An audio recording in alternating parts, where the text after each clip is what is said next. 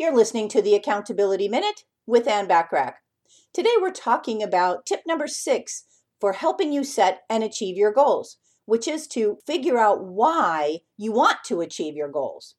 Wanting to achieve a goal is all well and good, but unless you know exactly why you want to achieve it, you're going to end up having more trouble than you might have planned on.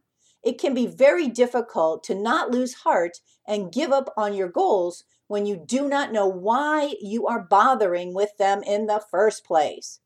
Try asking yourself some questions pertaining to your goals to figure out exactly what your purpose is. So, for example, you might ask yourself, why do you want to achieve this goal? Plain and simple. Another question is, who will benefit when you do succeed at achieving the goal? What's important about achieving this goal to you? Is it a stepping stone to another important goal? How will your life be better when you can successfully achieve this goal?